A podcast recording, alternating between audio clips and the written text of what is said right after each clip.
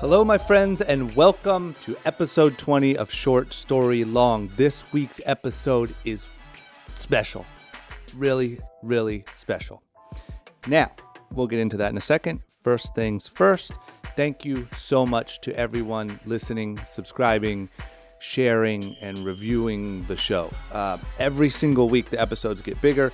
The, every other episode goes up. The whole thing goes up because you guys are sharing it, you're bouncing around, you're listening to other episodes, and that is the best news that I can get.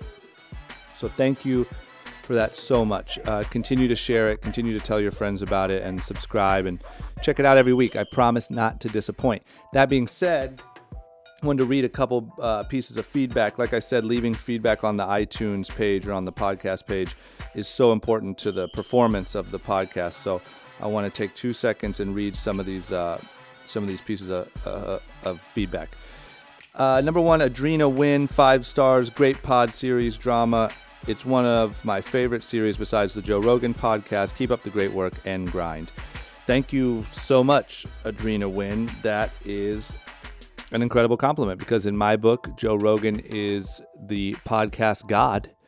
So to be number two behind that in your book is an incredible compliment. Thank you so much. I'm going to keep it up. I'm not going to say that I'm going to pass Joe Rogan because that would be disrespectful, but I will say that I will close the gap between number two and number one. Maddie Ice, 182, five stars. Thank you. Drama, thank you for this. I'm a drummer, and every time I listen to this podcast, I'm so inspired and motivated to work towards my next step to advance my career. People need mentors such as yourself to realize the potential inside of them. You always have wise words. Keep up the good work. Maddie, I appreciate that so much. I was affected so much by the uh, you know mentoring and the paying attention to what people were doing and listening to lessons that people gave me uh, when I was kind of growing up, and I still do it so much to this day. It's so important to stay a student and to always pay attention and to never look at yourself as you know you know it all and, and this is it and everyone should learn from you. So that's a lesson that i learned early on and, and that's why i do this podcast because i want to continue to get that knowledge for myself and continue to have these conversations for myself but i also want to continue to share that with everyone else and hope that i can you know give some of that back to everybody else. So i'm glad that that's working for you and hopefully it's working for some others as well. Last one, Matt2132, five stars. As an 18 year old kid going through tough times, this podcast helps me think positive and understand everybody goes through rough patches. It's all about how you respond. Great work, drama. Uh, Matt, thank you so much. That is the point of it. Stay focused. Don't get upset. Don't get, you know, we talk about that in every one of these episodes. And in every one of these episodes, people talk about the tough times that they went through and the moments when they thought that it was over and that they couldn't do it and they weren't good enough. And you'll see that in every single episode. There won't be an episode on this show where somebody doesn't have that part of the story because it happens every time. So, just remember that. Stay focused. Keep listening to the episodes. Don't give up. It's just a part of the process, and you have to enjoy the journey. Um, all right, here we are. Let's get into it. Episode 20. This is such a special episode.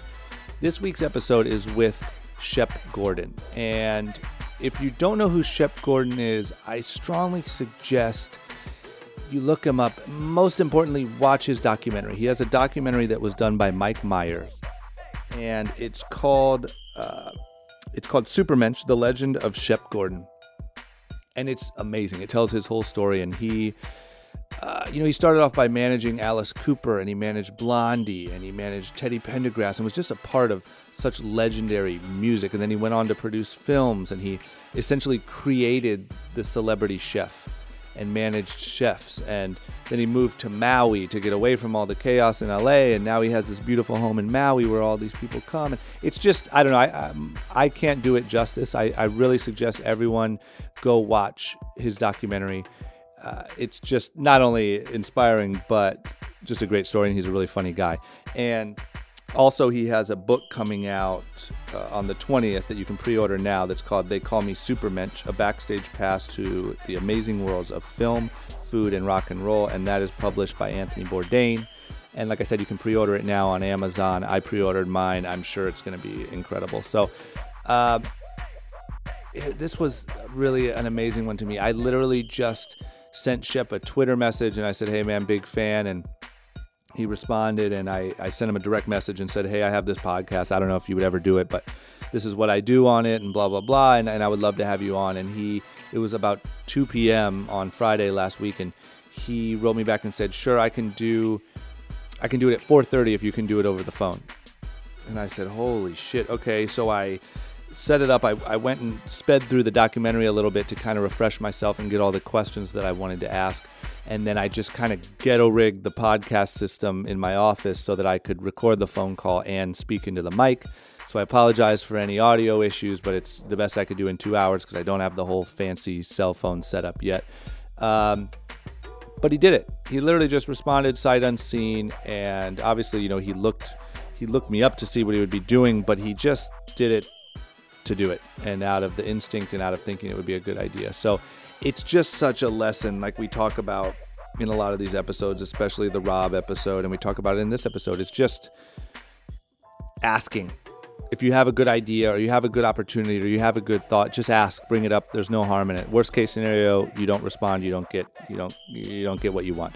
But this is a perfect example of bringing it up, asking something crazy, and sure enough, two hours later, I'm interviewing Shep Gordon. So it was great just an amazing experience. I'm still so happy that it happened. So thank you to you guys and thank you to this podcast for giving me the excuse to go out and ask ridiculous questions like that. So had a great conversation. I didn't have much time with Shep and had him on the phone, but I did try to get some good little tidbits and some good stuff that you haven't heard other places and that you won't hear in the documentary.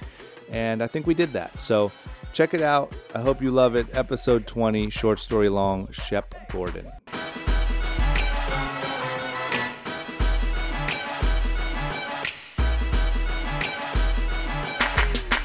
All right, here we are. So, short story long is the name of the podcast, and um, I once again I couldn't be more thrilled to have you on. Welcome to Short Story Long. Aloha, happy to be here. Thank you. Um, so let's get started. I mean, right from the very beginning, you grew up in New York. I grew up in New York, uh, Long Island. It was back in the '50s when suburbs were just starting, um, and it was um, most you know uh, most of us were first generation uh, sons and daughters of immigrants who came and lived in um, in their own communities in apartments um, and this was their I, I was second generation the first generation was able to make enough money to move out of the cities into the suburbs into these tract houses. There became a thing called tract house where you had a backyard and um everybody had their own bedroom. It was unbelievable. It was a it was a time when uh there were no limits. We uh we we just felt like we could do anything. What level of income? I mean, were were times tough, or was it like enough to get by that you didn't really have to think about money, or or how was that for you? Yeah, I'm sure if my parents had to. My my dad biggest year he made about eighty five hundred dollars. My mom worked a little bit, maybe made a couple of thousand a year. The house, which was beautiful, was um you know, uh three bedrooms, three stories, backyard was I think eleven thousand dollars. Um and we had a car. I think I think things were tough, but we didn't feel that we always had food on the table. We lived in a good community. Um, there weren't a lot of frills, but there'd be a vacation once a year. It was a good life. Yeah, that's what I always say about even my childhood. Like it wasn't, my parents by no means had money, but I didn't feel that. You know, they did such a good job and they were able to get by just enough where it just didn't feel like it. As a kid, I didn't feel poor, but now that I've grown up and, and I've been able to help my parents with some financial things here and there, I realize how much they were actually squeezing, you know? And how much sacrifice and service to us kids they were. Oh, it's insane. Yeah. That's something for me growing up because I moved out here and I and I got into TV and I I don't know, you just I hate to admit it, but you kind of get a little self-centered as a kid and as a younger person that's in entertainment and you know it's really easy to just think about yourself and when you really go back and think about the sacrifices they made it's really I was embarrassed for like a couple months in my life when I realized what what I wasn't quite giving enough thanks for. Like we go out to to eat like it's nothing and I can remember my parents would go out once a week, and if I would I couldn't order the lobster because it was too expensive, and I realized because they couldn't really afford it. Yep, I remember we'd have our weekly like Olive Garden type. What a sacrifice that was, you know, to, even to do that. Um, but they did it. They did it for us. I mean, pretty amazing stuff. What about any childhood, like you know, initial passions? Like, was there anything that you were super into as a kid? Not really. Basketball. Yeah, played basketball every day. Um, love to read. I lived a pretty. I, I lived in a strange environment. There was a dog. My brother had a dog that was fairly vicious, so I spent a lot of time in my room alone. So, so I read a lot. Um, I learned how to play the trombone. Um, it was, you know, I didn't have a TV and there were no computers, so you you sort of learn you you uh, learn how to entertain yourself and stay occupied. And I think it was for me great training for what I ended up doing because um, I think so much of the work that I do demands um, isolation and thinking, quiet spaces where you you know where you really it's it's there are certain jobs where you come in in the morning and you know there's 78 orders to fill or 25 tooth to pull or um you know eight cars to sell or five jets in management it's um you have to invent the highway and that you know that takes a lot of quiet time and and um and I think one of the things that particularly for young people starting that's stopped so many of them in their journey the most important part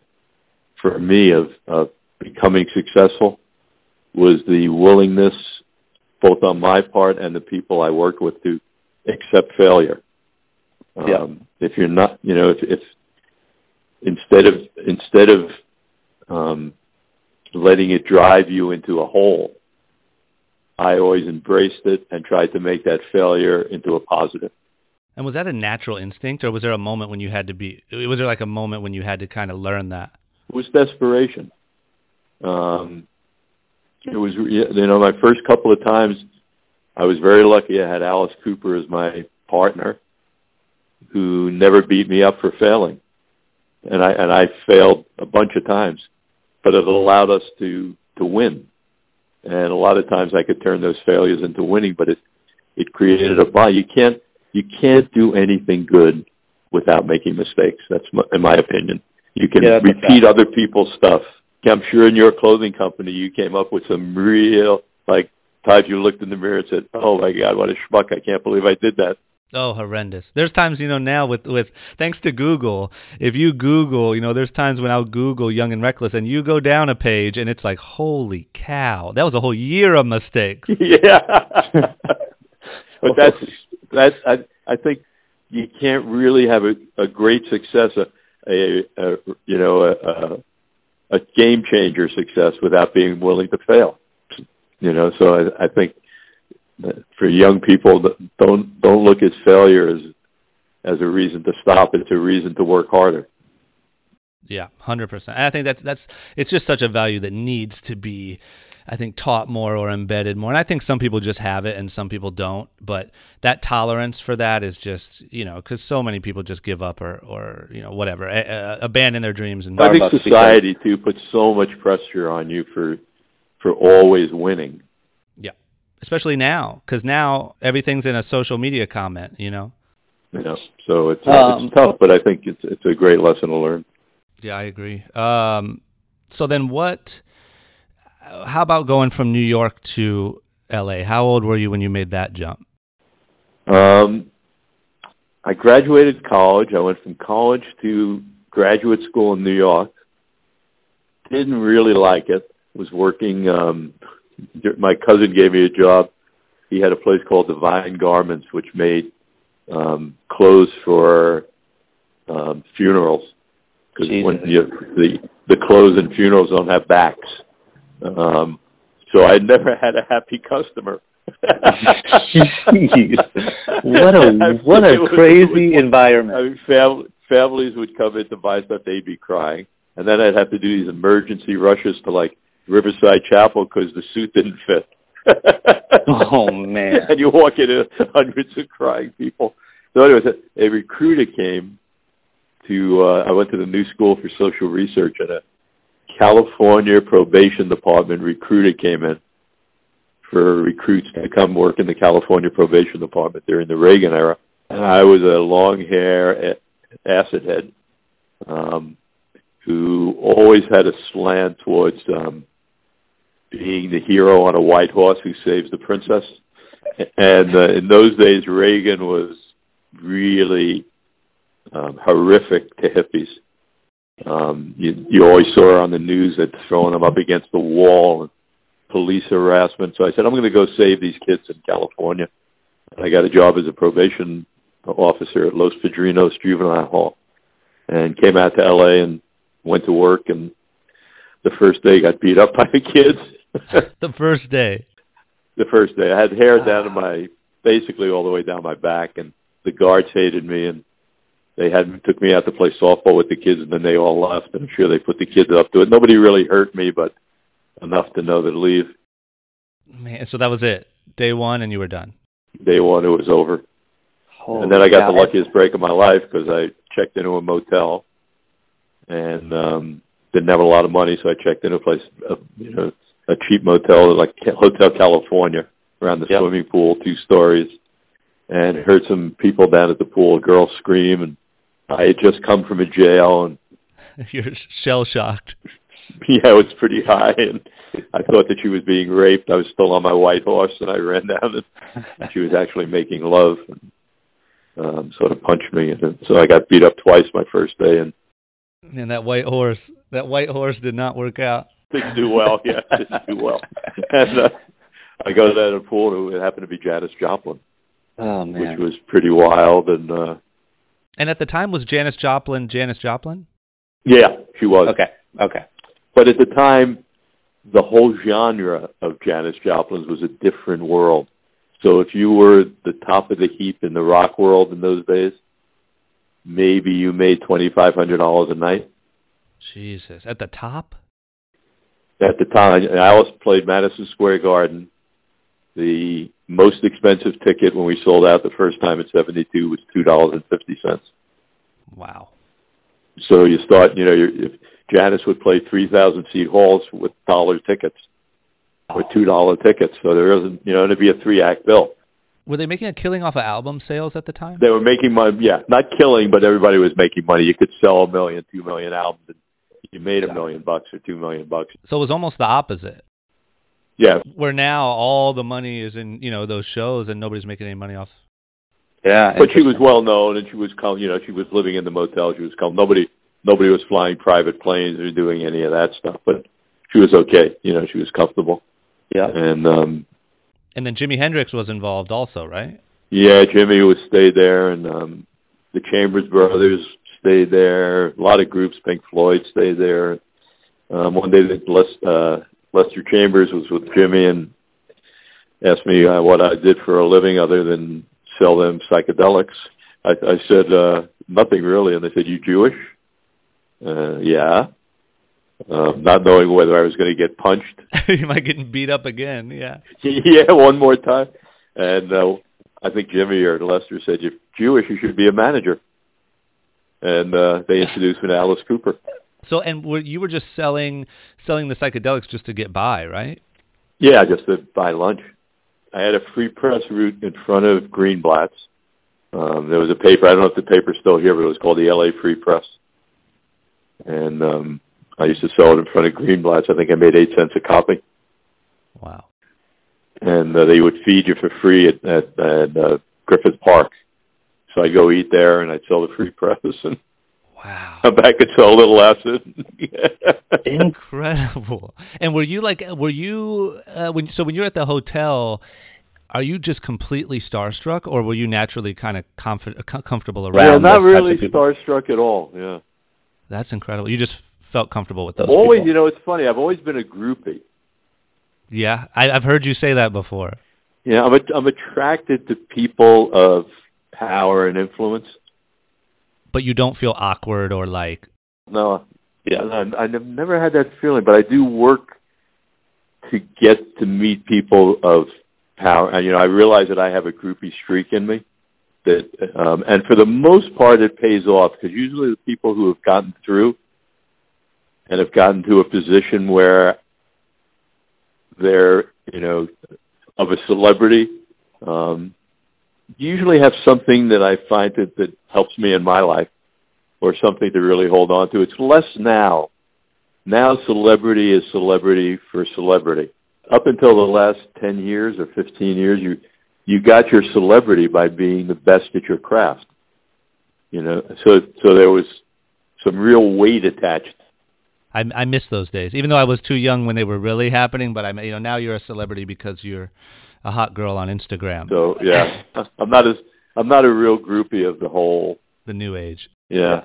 But I will say what's interesting is I legitimately, I would say, took a page out of your book by even because for the listeners, I literally just hit you up on Twitter and sent you a direct message asking if there's any chance that you would be on this podcast. And that's really honestly something that's kind of out of my normal comfort zone. But I've learned from listening to people like you uh, to do that. And why not ask? Oh, yeah. yeah. no, I was honored, man. I was.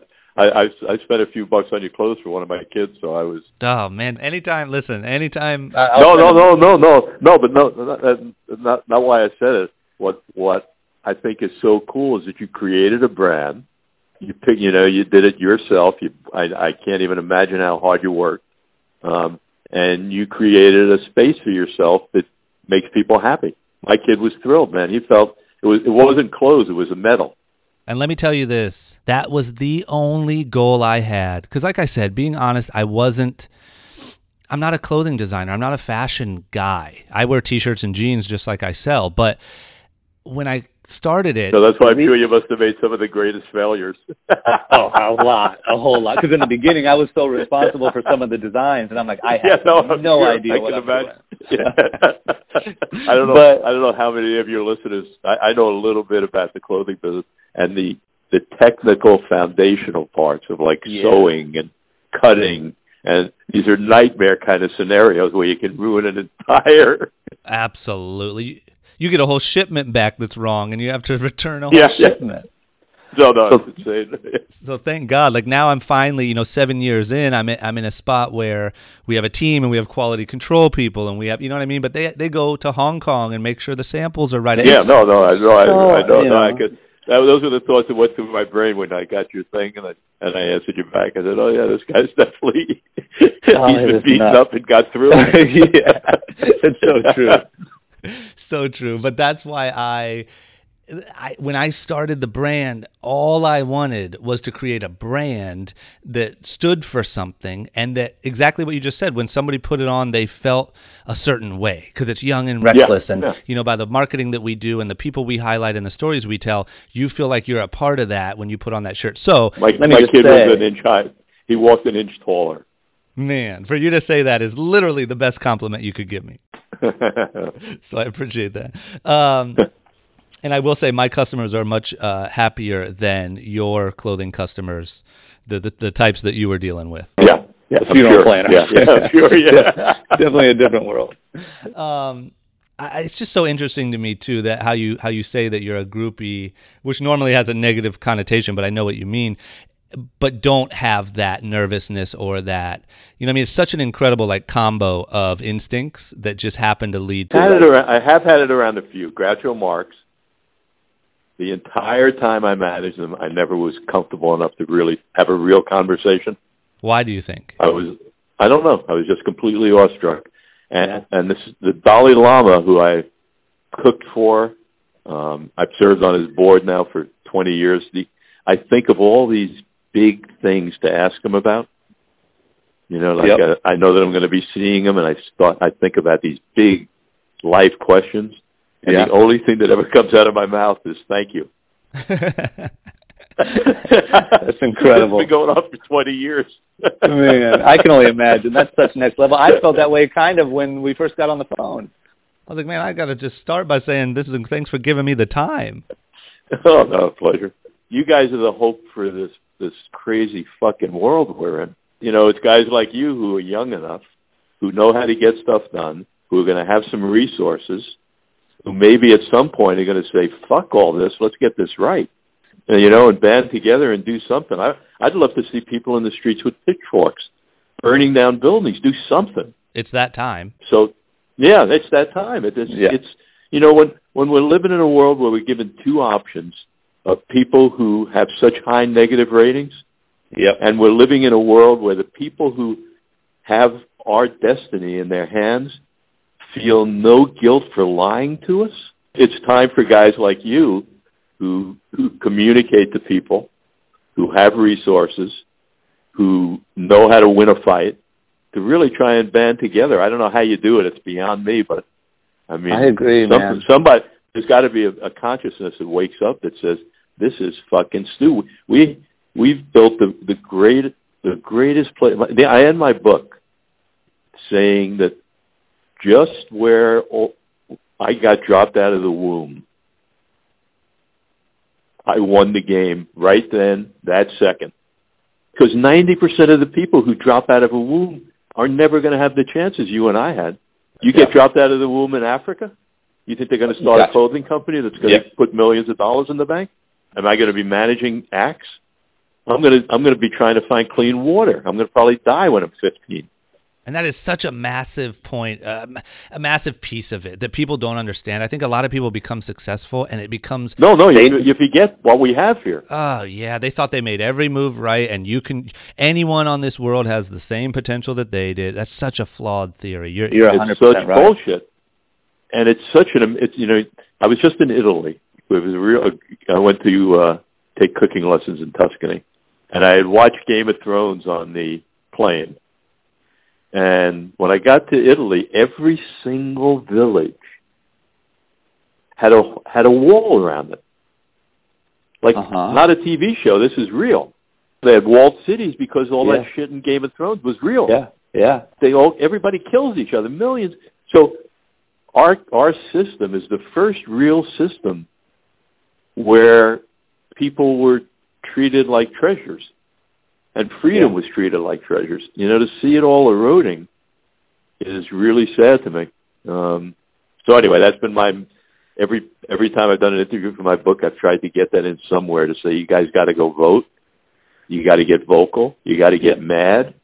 Um, you know, it's like that scene in the movie. I'm mad as hell, and I'm not going to take it anymore. How do we stand for these people lying to us and yeah, getting caught in the lie and not caring? Yeah, I think that people are just so upset with the current system and the way that things are going that they're putting all of their hope in the wrong place, and it's a mistake. It's like it's like going to the casinos in Vegas, seeing how big the buildings are, and thinking you're going to win.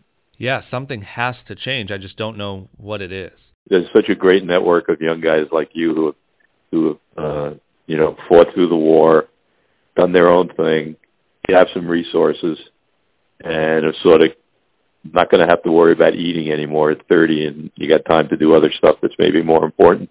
I really wish I could think of a way to add more value there, but I just don't know what that looks like. I think you'll end up doing something. At least you'll yeah. try. I have a feeling. Yeah. Anyway, I don't want to make this a political talk. okay, so so let me let me go back to then. You know, so then Alice is your first your first guy, and at that time Alice is nobody, right? Uh huh. So somebody, kinda... but he wasn't he wasn't famous. Got it. And then you what got me so much about the story, and really, I want to leave part of this open because it's in the documentary and it's in the book. Um, so I'll let people go read it there, the little stories. But what blew my mind about that whole process is your creativity and and your creativity to me being multiplied by not caring what people would think or that it was so out of the norm or that I mean the ways that the plans that you came up with to help break Alice are, are just insane. I always tried to create history, and and, and I, uh, my goal was to irritate parents, so I had to be outrageous. And that was just your instinct, like that was your instinct to not go to kids, but to no, go to parents. No, it wasn't wasn't an instinct at all. It was actually um, it was a desperation. Um, yep. Alice's band wasn't the greatest band. Um, he at that time hadn't really perfected his stuff. Um, they weren't really at that point. Uh, they they started as a a skit on a high school track team, and then started taking some music lessons. Um, so a desperation, B, I had to stop dealing. Uh, ah. People were getting busted all around me. And Alice and the group and I sat down and, you know, I said, listen, uh, I'm a Jewish kid who's going to get rich. I have no that. idea how or why, but I'm getting, because money means independence. Um, and if you want to all do it together, let's try and do it.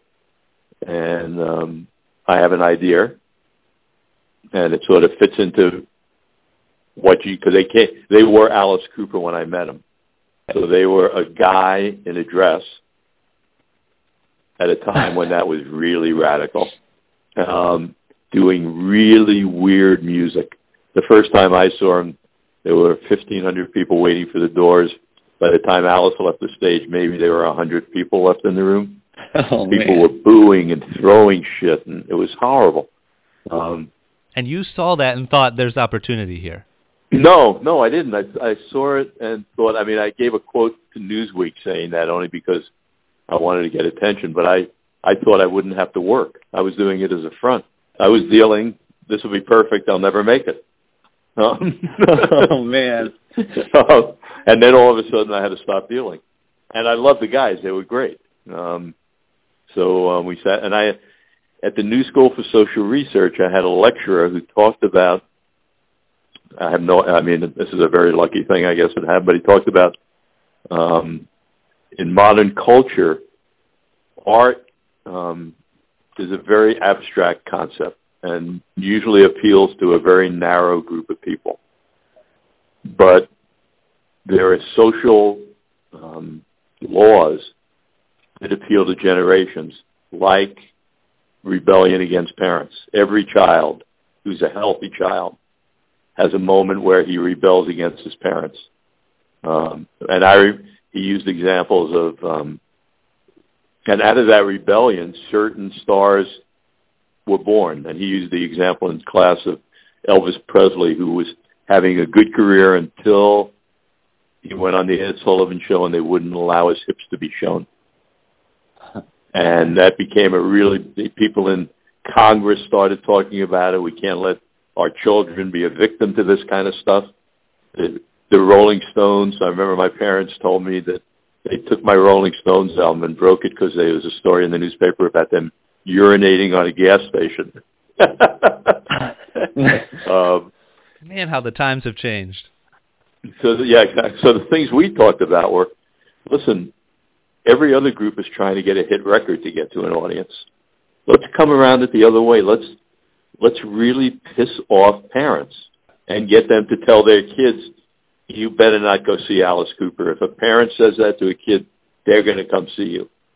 So did they really explode with no one single hit record? It was just the hype of that. It, it, yeah, it exploded off two things: the chicken in Toronto.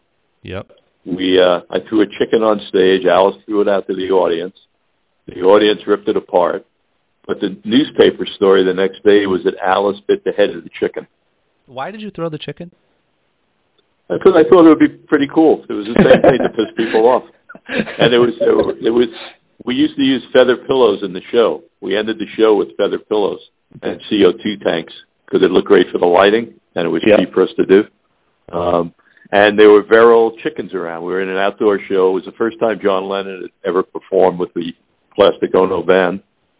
And wow. it was outside in the big field, and there were all these wild chickens and roosters running around. And so you just grabbed one and hucked it up there. Yeah, I had no idea what was going to happen. And Alice picked it up, thought it could fly, and threw it out to the audience. Oh, how magical. And at the same time, we had a song out called 18 that we had just put out. And when the story hit, all the disc jockeys read the story and played the record, and it just all kept spinning off itself. So, did you notice like an obvious explosion after the chicken incident? The next day. Wow. Yeah, immediate. Like it was immediate. It was wild.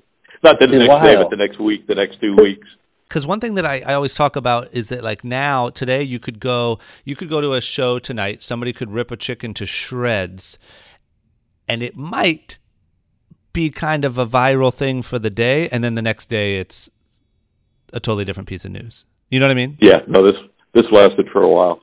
And we had it just kept bumping itself and bumping itself. We had there was a bill put in uh, the legislature in England to ban them from coming to England.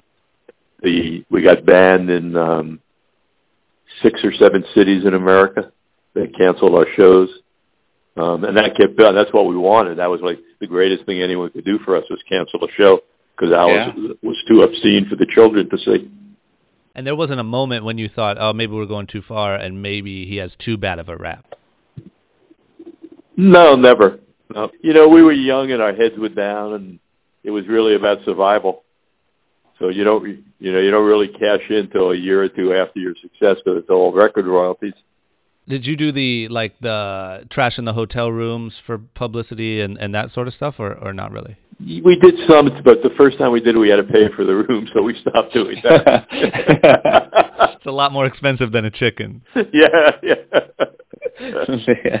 no, but we started doing stuff like um, we did a snake audition at Century City when the day that Century City Shopping Center opened. We did a snake audition for Alice's Snake for the next tour. We had like 500 people show up with snakes, and that hit the six o'clock news which was really disgusting. Snakes get people really eerie. So, you know, who's this freak with a snake? I God, what did you know? Man. And did anything? Did you actually? There was no actual purpose for it, right? Like you didn't actually get a snake from there, right? You just had them all. Yeah, yeah. We used a snake in the show. We used the snake in the show. Alice still to this day uses a snake on one of the songs. But was it one that you actually picked from the audition? We took, yeah, we did that. We took that one and took it on tour. And then is that before you did the snake thing? Was that London? That was during the same time period. Got it. When um, so at this point you're still not really making money, right? Because of the delay in no royalties. Um, we we started to make money very very close to when the group uh, sort of broke up. Really? Um, I would I would say we all had, which I think was 74 so. I actually can't remember. It could have been a little bit earlier, but at that point, we all got our first real checks. I think we all got like a half a million dollars each. Wow. And how long, just for reference, how long from like the chicken incident, for instance? About four years. Wow. Wow. That's just, I mean, it's just crazy the, that, that you have to just go and go and go and you know you're a superstar and you know all these things are working, but you just do not have the payoff. Right. but you know, you know, we we start. You know, it's all relative. So when yeah. we started, um, like Thursday night was rock soup night. We would get rocks and boil them in water. The big night of the week was macaroni night. So when you when you move, uh, you know, and staying in other people's houses and finding abandoned places. So when and then you know the next step up, you maybe can afford a little rent and um, and food. Man. And then maybe the next step up, you uh, can actually get some clothes that aren't stage clothes. So we were, you know, every few months with the step up, we actually rented a big house in Connecticut. We were able yep. to afford a place called the Gillespie. We couldn't, we didn't have enough money that everybody could get their own place, but we had enough money at least coming that we could rent a place for everybody to stay. They each had their own room, which was gigantic. And so you were just on, they were on cloud nine then, yeah, I don't know. Cloud nine, oh my God, yeah, yeah. I think we each got a check for, we got a check maybe our first check was 25 or 35,000 each and one of the guys went out and bought an old Rolls Royce. it's like the classic, the classic music yeah. industry tale. I love it. And during the process, did you feel like, like, we, were you guys bummed out about money, or were you like, we're just having the time of our lives? Who cares? Um, I think a combination, depending on the day.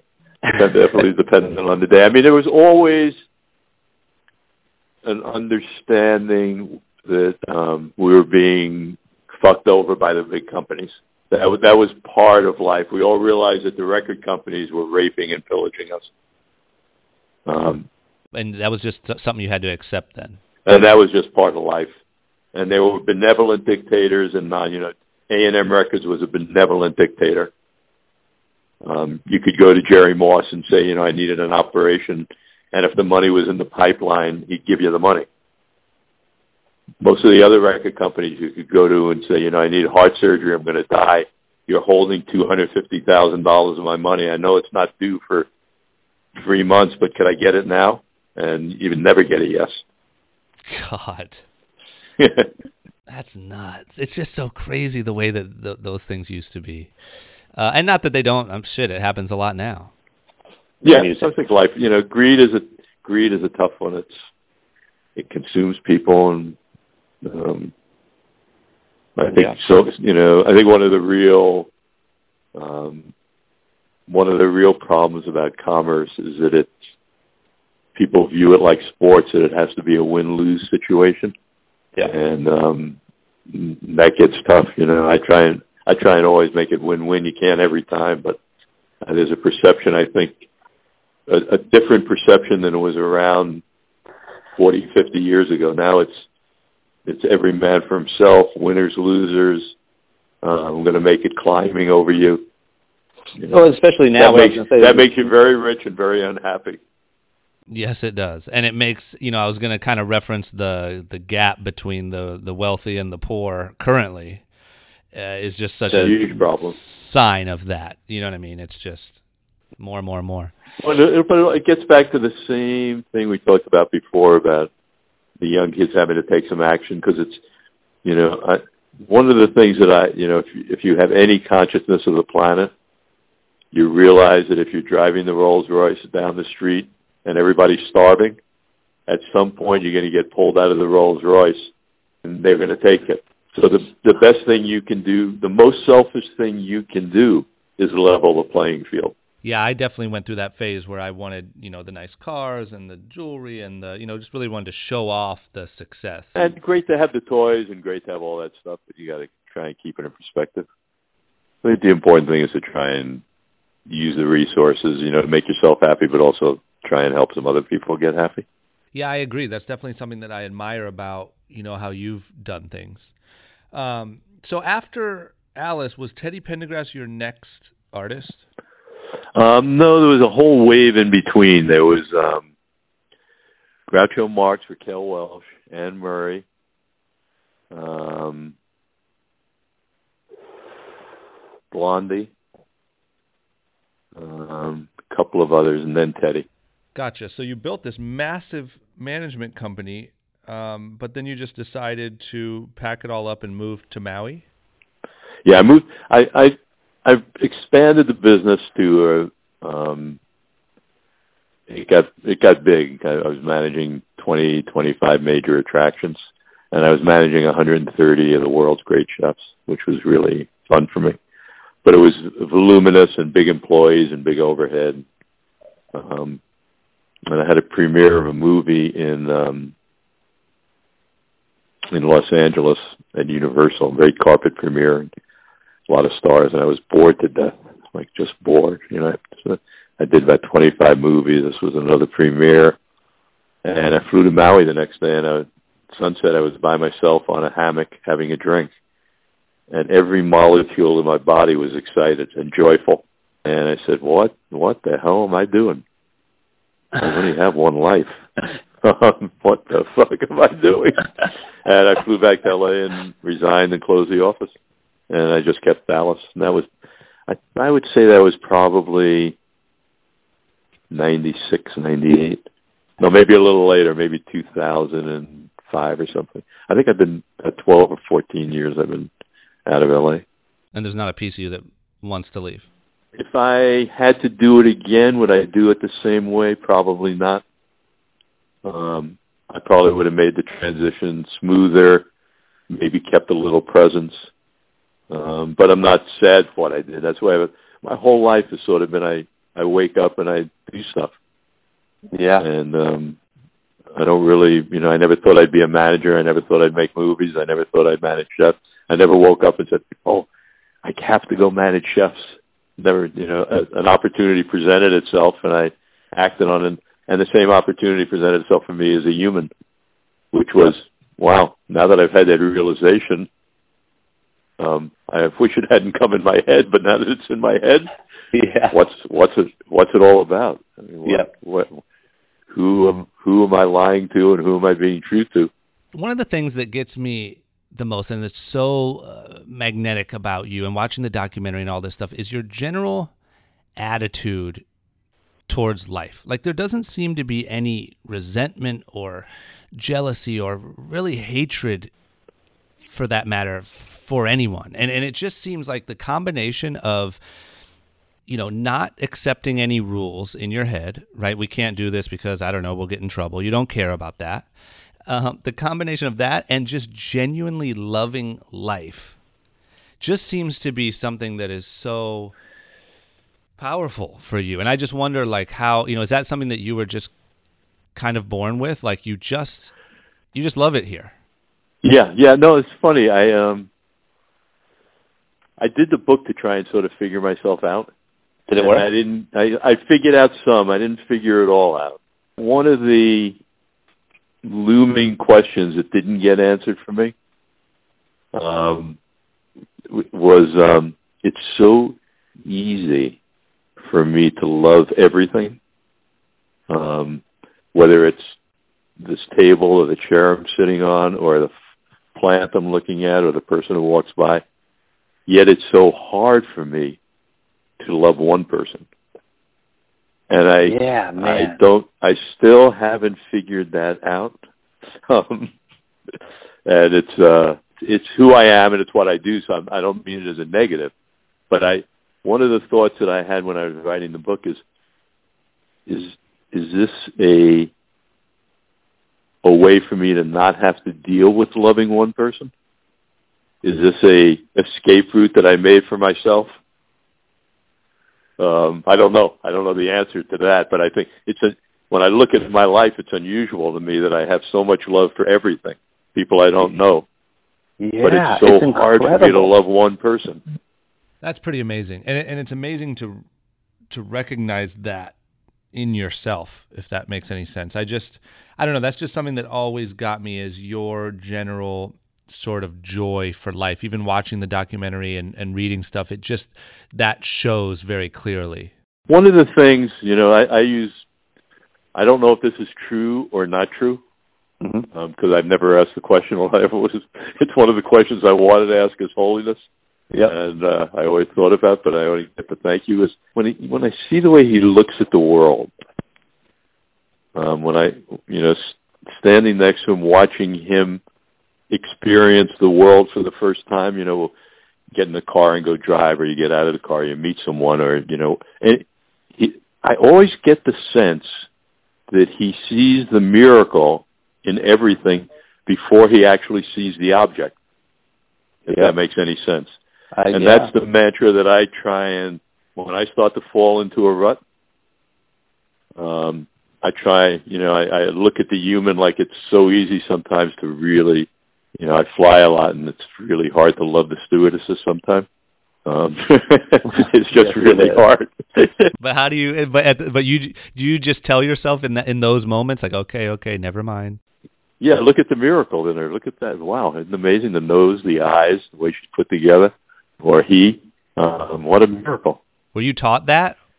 No, but I think it's what I sort of always felt. And then when I was around His Holiness, it just I I interpreted the way his twinkle in his eye and his giggle as that he giggles all the time. Everything he looks at, he giggles, and the giggle to me is seeing the miracle. The, I, uh, but again, never discussed with him at all. So, but it's been a tool that's really helped me. What an incredible way to live! Yeah, no, incredible. he's he's he's um, what an inspiration he is. I'm so lucky to have been around him and see someone who really lives it, doesn't you know, really lives it. Like yeah, it's not a facade or like something that's yeah, no, no, it's like really lives it, and, yeah. and really has a has a um I don't know what it is, but I can't even describe. I know when I'm in a room with him, I feel like I took the best shower of my life. Like yeah. everything is so clean. I get so clean, my mind, my body. Um, it's pretty wild. He doesn't do it. It's almost it was a it was a uh, a movie with um, Dudley Moore, I think it was Arthur, where he was a gardener, or Chauncey, or something. Chauncey Gard. He was a gardener who was very simple and naive, and people took him for a genius. Um, he, you know, he'd say a word, word like today, and they go, "Oh my God, today!" you know, um, that you know, he just um, he has this giggle, simple truth and honesty that's just wild, and sense of humor. Um, he's I've, I've never been around anybody like him. I mean, it's he definitely is of a, a not completely of this earth. Yeah, that's amazing. I'm just so jealous of it. It's something that I constantly, and as I get older, I'm trying to work on and trying. I'm reading about meditation and just try. You know, it's just I don't know. It's such a better way to live. Yeah, and and I think the journey is as important as the, the getting there. Dude, that's a huge lesson. Yeah, but it's just so hard when you're in the moment. You think, oh, this will pay off. This will pay off. I can't wait till this happens or till I get this house or till I, you know what I mean? And it's so hard to just take a moment and enjoy the process. And enjoy it. For all the kids out there, I, uh, you've been through everything. You've seen everything, not only through yourself, but through all the people around you. One of those biggest things being fame, but also success and money. Just, you know, if you can, eh, what would your advice be to a kid, a young kid who you know, young kids these days, mm, the majority of them are looking for money or fame. And unfortunately, sometimes they're looking for the quickest way to get it. Um, what would your guidance be to that young kid who's just out there, you know, wanting so badly to be famous or wanting so badly to just get rich or, you know, knowing what you know now, what would you tell that kid? Um, it's hard because each one's an individual case, but I think um, the thing to be careful of, I think, is is to be going just for fame for fame's sake. Because yeah. then when you get there, there's it's an it's empty. If you want to be famous, really perfect the craft. If if you know cooking is your craft, work at it. Go to school, get it, hone your craft. If music is, you know, I I I um, but it's hard to stop the wave, and the wave today is fame, people want to be famous, don't care about the craft. So I don't know how you stop it, but my advice to kids would be, you know, um, give yourself something to fall back on, and give yourself something you can be proud of, and um, you know, have a lot of good friends around you who will tell you the truth and you know slap you around when you need it. And what about the kid moving to LA? kind of like you were that says, I don't know what I'm going to do, but I just want to be successful in a good way. Mm-hmm. Um, ad- advice for conquering this crazy world of. I think um, get up earlier than everybody else, go to sleep later, and uh, work in between, and um, do some good for some people, and it'll come back to you double fold. Um, in ways you'll never know, but it'll come back. So you Incredible. know, if you're coming out to LA and you're on the treadmill and you're you know you you're really going for it, go go do something in a soup kitchen or do something yep. that keeps you grounded and makes you realize how lucky you are. I agree. It's huge. Um, okay, I'll let you get going. What is the, the, the let everyone know the book goes on sale when September twentieth. The pre-sales are on Amazon. They call me Supermensch is the name of it, a backstage pass to the amazing worlds of film, food, and rock and roll. And uh, it's published by Anthony Bourdain. So I got my little groupie thing in. Listen, man, I cannot thank you enough for doing this. I hope uh, I hope we can connect. I hope, yeah, uh, sometime hopefully I can. If I'm out in Maui, I'll I'll give you a call. I don't, I would love to Come say hello. talk more off the air. Yep. Thank, thank you so man. much. All right, there it is, episode 20, short story long, Shep Gordon. I hope you guys liked it. I had so much fun doing it. I, like I said, I'm still kind of gassed up off of it and, and off of having the opportunity to do it. And I hope everyone enjoyed the interview, you know, as much as I enjoyed having the conversation. So, like I said, if you haven't watched it yet, go watch his documentary now. It's called Supermensch: The Legend of Shep Gordon. Uh, look that up. It's so good, so funny, and so inspiring. The stuff that he's done, accomplished, been through, and his outlook on it all is just incredible. Um, and also, like I said, his book "They Call Me Supermensch," a backstage a backstage pass to the amazing worlds of film, food, and rock and roll, produced or uh, published by Anthony Bourdain, is available for pre-order now. So go pre-order that. I pre-ordered mine. I can't wait to read it. Um, that's it. Thank you. Last but not least, go to the iTunes page, go to the podcast page leave me some feedback. Let me know what you think. Don't be an asshole. Give me five stars. Give me some good feedback. Give me your honest thoughts. Thank you guys so much for this, and I will see you next week. Goodbye.